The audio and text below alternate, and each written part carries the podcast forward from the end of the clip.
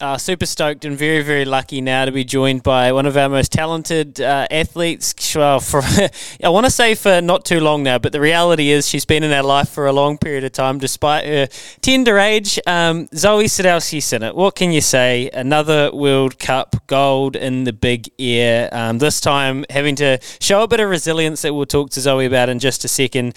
But I think this is what's quite incredible. Um, the podium streak now, which has seen her finish on the podium in every event she's dropped into for the past three seasons. It's consistency in a sport which is right there on the uh, the red line of what is possible. Zoi Sadowski Synnott, good morning to you. Thank you so much for taking some time to chat to us. You must be stoked with what went on up there in Canada. Yeah, good morning. Um, yeah, I'm so happy. Like, it was my first comp of the season, and after a big break of not competing, you never know how it's going to go. So, yeah, I was just stoked to land. I, just I don't know how you managed to find consistency, as you say, in the first comp of the season, and you had to do it the hard way a little bit. I mean, what is it about this last three or four years, including the obviously the Winter Olympics, a number of X Games? You just seem to be so content and able to repeat these performances event after event.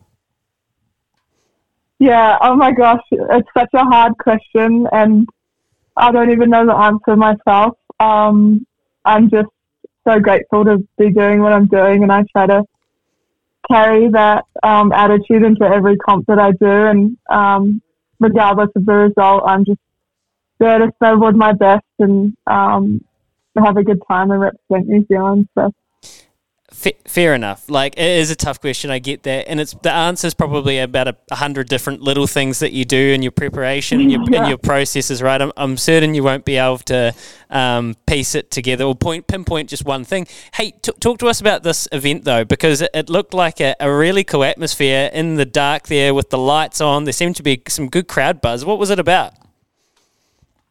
Yeah, for sure. Um, the event was called the style experience in Edmonton, and um, it was in a American football stadium um, that can seat like fifty thousand people, and we had uh, the scaffolding like peeking up above the stadium, and we drop in and then hit the jump, land in the middle of the like field pretty much, and um, it was pretty crazy. And for finals night, there was a it was a whole um, like there was a concert going on, a rail jam on the other side of the stadium, and a bunch of people came out. So it was a really cool vibe, and um, I'm sure everyone had a good time. So. Uh, I know you were right into the uh, the FIFA Women's World Cup that was here in New Zealand. I'm just trying to picture a massive ramp in Eden Park. Yeah, exactly. Just picture that. with a bunch of snow around it. Crazy, it's mad. And you, so you qualified okay, and um, well, you actually didn't qualify okay. You qualified super, and then the the finals, the way it works. So explain this to us. So there's you've got three runs, right, and you need to put two scores together, and do you have to spin each way in two of those scores till your best three scores? Is that how it works? Yeah. So yeah, three runs um, have to put down two. They have to be two different tricks, so you have to be spinning different directions, or um, you know, like switch to the right or to the right. Those count as two different directions. Um, but yeah, so I qualified in first, which meant that I dropped last in the order. And on my first run, I fell, which meant that I had to land my last two runs to be able to um, even get a score on the board and end up on the podium. So I was pretty stressed um, after that first run, but you know I've been in that position before, and I just had to trust that that I um, had what it took to um, put it down and just stay focused.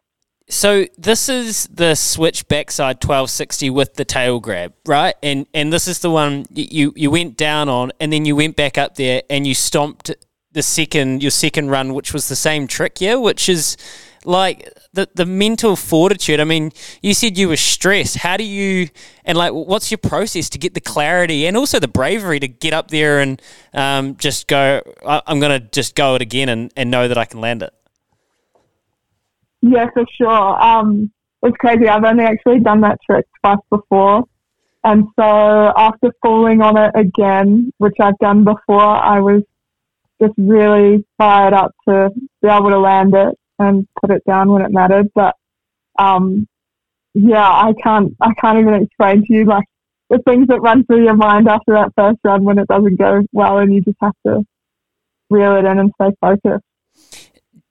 okay, I got a couple of questions. I find this really interesting, Zoi. Like, do you have different scenarios and different tricks for different scenarios? So, say you don't land that first run, do you and your coach talk about what you're going to do in your second run, or do you always know you're just going to try again, get your big, big, meaty score, which it absolutely was 97.25 on there? Or was there any thought of maybe going to another trick? Um, no, not for me. I like had the plan in my head. I wanted to do the switchback 12 and then do a back 10 and then be able to, on my third run, if I'd gotten those two good, a backside 1260. Yeah. And so, um, you know, like you always go into the comp kind of with an idea, like before you go into finals of exactly what your three tricks are going to be, um, and leaving room to be able to build on that. Uh, but yeah, sometimes it doesn't always go as planned, and you just have to like roll with the punches and stick to the plan. I, I mean, the look on your face when you stomped it when you went back and you did it. The look on your face, like that's one of my favorite highlights for the whole of 2023. I reckon it's like pure joy and ecstasy. Pro- probably a, a, little bit of like, oh my god, I can't believe I did it. Um, is that is that relief? Is it like excitement? What is it when you land? Um, it's both. It's excitement, relief, and stoke. And um, you know, you just stoked to like land on your feet and be able to ride away. Um, but yeah, there's no, there's honestly no other feeling like it. Like putting down a a trick that you've worked so hard to be able to do and then landing it in competition. It's got to be one of the best feelings ever. I don't blame you for not being able to explain, you know, what's going through your head when you go back up there after after not sticking it. But what can you give us a bit of an insight into the work you do uh, when you're not on the mountain to have that mental clarity? Do you do you have a mental skills coach? Do you work on meditation? Is there anything that you've started doing or have been doing that has helped on, on that side, like the mental skills side of what you do? Because the, the physical stuff's freakish, we see that, but we probably don't really realize how much you work on the um, internal side of your sport.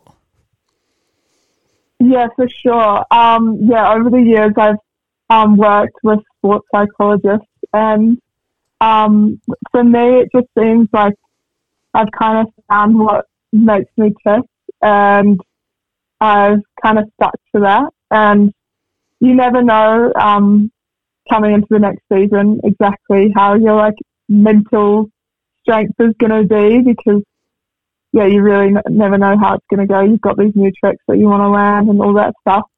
Um, but yeah, for me, I just like try to stay calm and I've done a lot of breathing work and mm. working on um, heart rate. I think that's the main thing for me that helps random you say that because I just watched a 60 minutes interview with Novak Djokovic and talking about like um, nasal breathing and the way he can get clarity literally from only like three really deep clear breaths. It, it, um, it's quite interesting, eh? Different techniques for different people, but I'm sure a lot of it translates across different sport. Hey, you, yeah, yeah, it's it really does interest me. You guys have got a pretty good camaraderie out there, like Mia Brooks. Um, Anna Gasser ended up back on the podium. You all guys, you, you, share. I mean, it's one of the most amazing things about snow sport. I reckon you guys share the stoke for each other.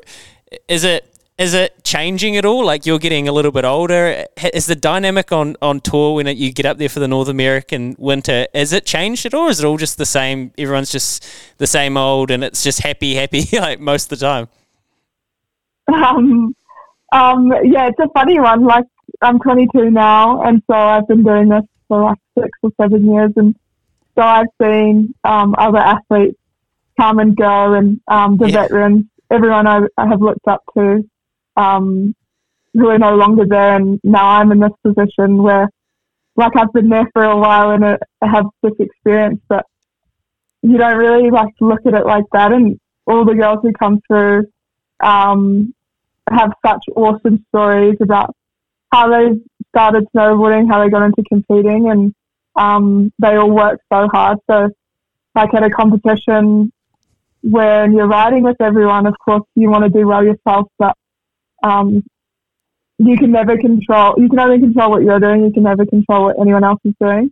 So you you're just so stoked for them when they um when they land their stuff, regardless of how how it goes for you. So I think that's what um makes it so awesome, the camaraderie that we have in women's snowboarding.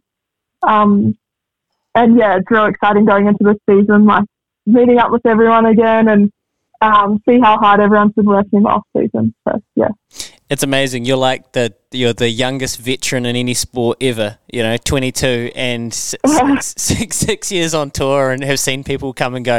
It is quite crazy. Um, it's, it's when you put it like that. So you've got the Grand Prix right at Copper Mountain. I, I assume you're you're probably in the states at the moment um, this weekend. So you just go straight into another event, keeping obviously try to keep that momentum. So you just got the big air this weekend. Is that right, Zoi?